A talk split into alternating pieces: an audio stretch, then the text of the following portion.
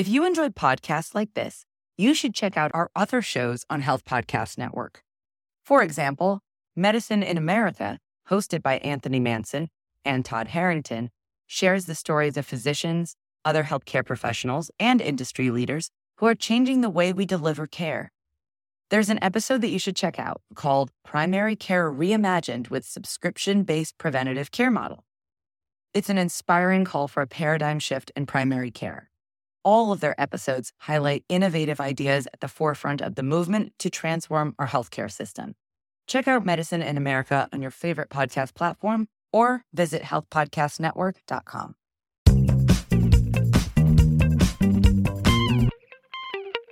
Welcome to Highway to Health. I'm Jeremy Quinby. Thanks for tuning in. I hope you're well. This is the first of our two minute tune up series. Simple health lessons you'll be able to go back to anytime for quick reminders from a spectrum of health related topics to help you tune up quickly. This first topic was suggested to me by a number of you, and it has come up a lot on the podcast, and that is what is the autonomic nervous system?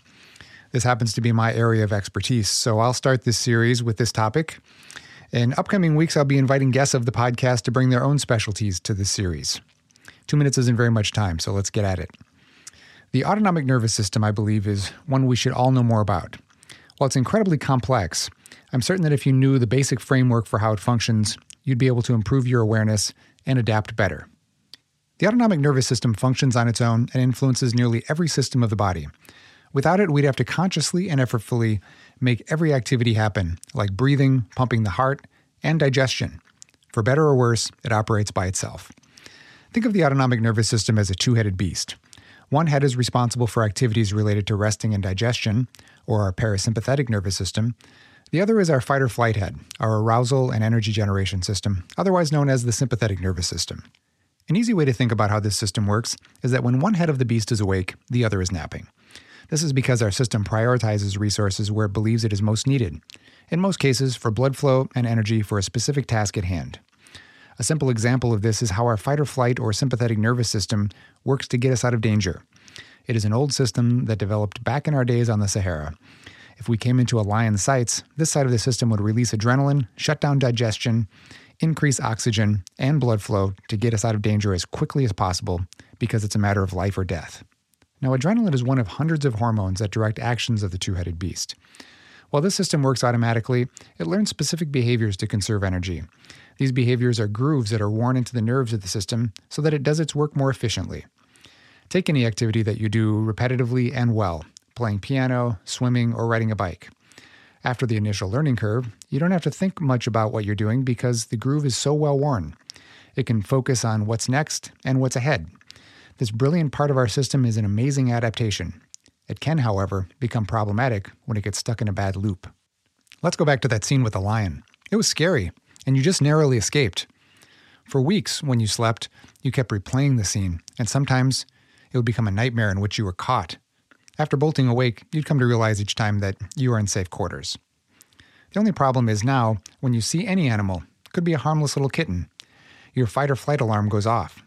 Part of your brain understands there is no danger, but still your heart is racing, and there is no need to run.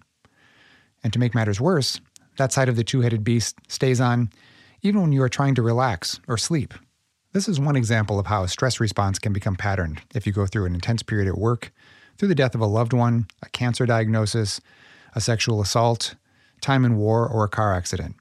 That sense of panic, dread, and fear can become patterned as if lions are hiding around every corner. The good news is it can be repatterned. And in my next two minute tune up, I'll explain the other side of the system, the parasympathetic side, our rest and digest side, and give you some actionable ways to hack the system and improve your body's state of wellness. If you have a topic you'd like to know more about, shoot me a note at highwaytohealthpodcast.com. This has been your two minute tune up. Thanks for listening, and be well, my friends. If you enjoyed podcasts like this, you should check out our other shows on Health Podcast Network. For example, Medicine in America, hosted by Anthony Manson and Todd Harrington, shares the stories of physicians, other healthcare professionals, and industry leaders who are changing the way we deliver care. There's an episode that you should check out called Primary Care Reimagined with Subscription Based Preventative Care Model. It's an inspiring call for a paradigm shift in primary care. All of their episodes highlight innovative ideas at the forefront of the movement to transform our healthcare system. Check out Medicine in America on your favorite podcast platform or visit healthpodcastnetwork.com.